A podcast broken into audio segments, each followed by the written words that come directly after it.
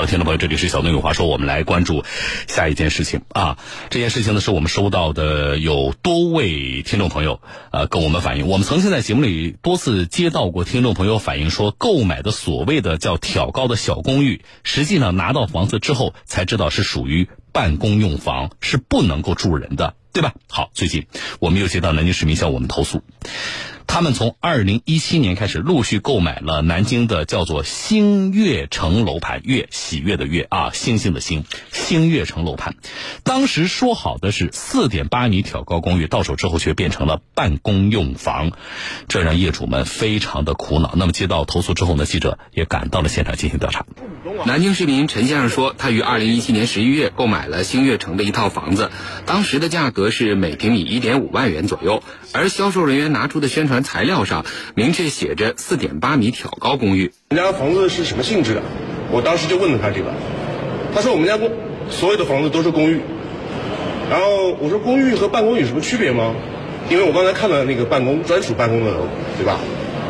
他说公寓是可以住人的，可以通上下水，可以有厕所，可以做卫生间，但是可能不通煤气。陈先生说，办理购房手续时，销售人员拿出了几份空白的合同让他签字，因为里面有很多是空白的嘛。就是他说他是怎么解释呢？他是说，你们业主这边就是首先是认购嘛，这是一个预购合同。他说你们先把一些关键部分你们自己看一看，然后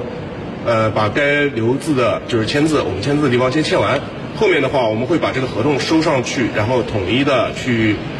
房产局去盖章。当时性质使用性质是空白，你记得很清楚。我记得很清楚。2018年，陈先生拿到完整合同后，发现房屋性质上明确写着办公，他觉得自己被欺骗了。还有不少买房人与陈先生遇到同样的问题。没看，我好像看到全空白，然后他也讲的，不太记得，因为他是这样子的，他给我快，就是点到那边就签到那边，他说门口人在等，他就要快点签啊。投诉人殷介国表示，他在南京打工20多年，好不容易积攒了一笔积蓄，想着给即将大学毕业的孩子买套住房。我5年前知道，因为我不知道这个是办公性质和公寓性质的差别。我最大的希望他能够是给我一个合适的公寓能够居住，这个最大希望。如果说他不行的话，他不行，我就要求他退房。据了解，早在2017年3月，南京市规划局等多部门就联合发布文件，商业办公类非住宅类建筑不得按单元式或住宅套型设计。业主们担心，如果他们自己将办公性质的住房按照厨卫燃气俱全的模式改造装修，会带来安全隐患，也不符合相关规定。他们认为前期开发商销售过程中存在着隐瞒和误导行为。为此，12月23号上午，业主代表们与开发商工作人员双方见面商谈。因为这个情况呢，你们可能不太熟悉，我们是三方合作的项目，那我要是三方全部都要汇报，看是派谁过来，你懂我意思吧？开发商工作人员表示，新月城的建设单位南京明宏新房地产开发有限公司是3家房地产开发商合作的，他收集业主意见后，还需要回去继续汇报，等待公司给出明确办法。一部分业主肯定是愿意去修房的，但是前提是我们要达到这个入住的标准，就是提供我们民用的水电以及燃气和排风管道，包括开发商帮我们提供好收房前提供好这个隔层。第二个的话就是还有需要开发商提供我们这个具体的退房方案，如果说退房我们能得到多少的补偿。对方的这个开发商代表呢，其实他现在没有决策权，这么简单，他要回去和他们的上级领导汇报，这个信息他会带到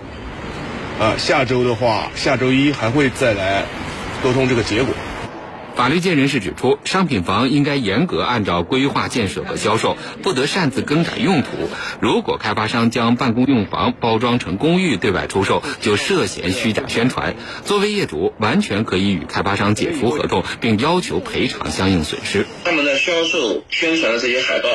包括这个工作人员的一些信息，那么可以视作公司的一个对外的承诺。那么这个承诺实际上对公司产生法律效力。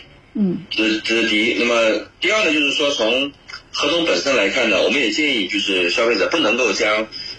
空白的合同签字完了之后交给开发商，因为可能存在一定的法律风险。那么除非我们业主能够证明说，他他们当时签字的时候本身是没有这两个关于这个房屋用途的记载或书写的，那么签完字以后呢，由开发商自己那么进行了填写，否则合同和他的宣传资料是相互这个矛盾的，但是也至少能够证明说对方存在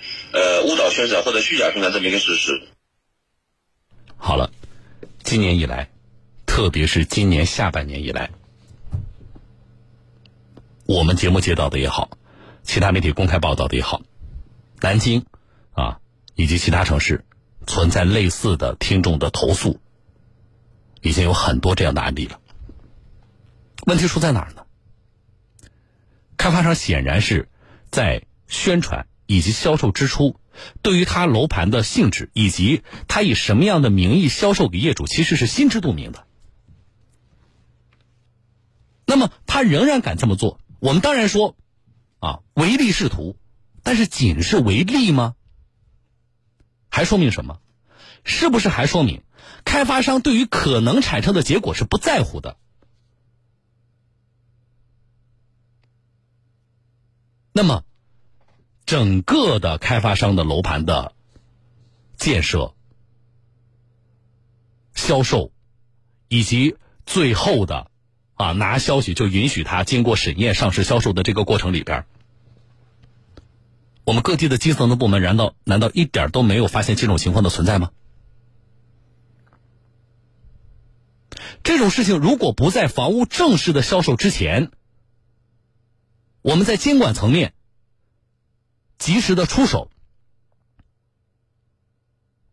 那么最后惹来的麻烦，你以为只是开发商的麻烦吗？这里显然，我们普通的购房者，大家很头疼，甚至在一定程度上来说，大家有可能接下来要承受巨大的财产的损失。可是这何尝不是各地的基层政府部门，你们的麻烦呢？你们前期的在监管环节当中存在的疏漏，不也是在给自己埋地雷吗？还有就是一起这样的案例，最终怎么解决？在解决的这个过程当中，我们有让我觉得存在明显的欺骗消费者的嫌疑的这样的开发商付出足够的代价吗？如果不会没有这样的案例，不会去这样做，没有前车之鉴，一定就会有后来者。律师刚才说了，理论上说我们可以通过法律途径怎么来维护自己的权益，那么实际的维权过程当中，特别这个案例怎么解决，会解决到什么程度，我们会持续关注。好，这里是小东有话说，来说下件事儿。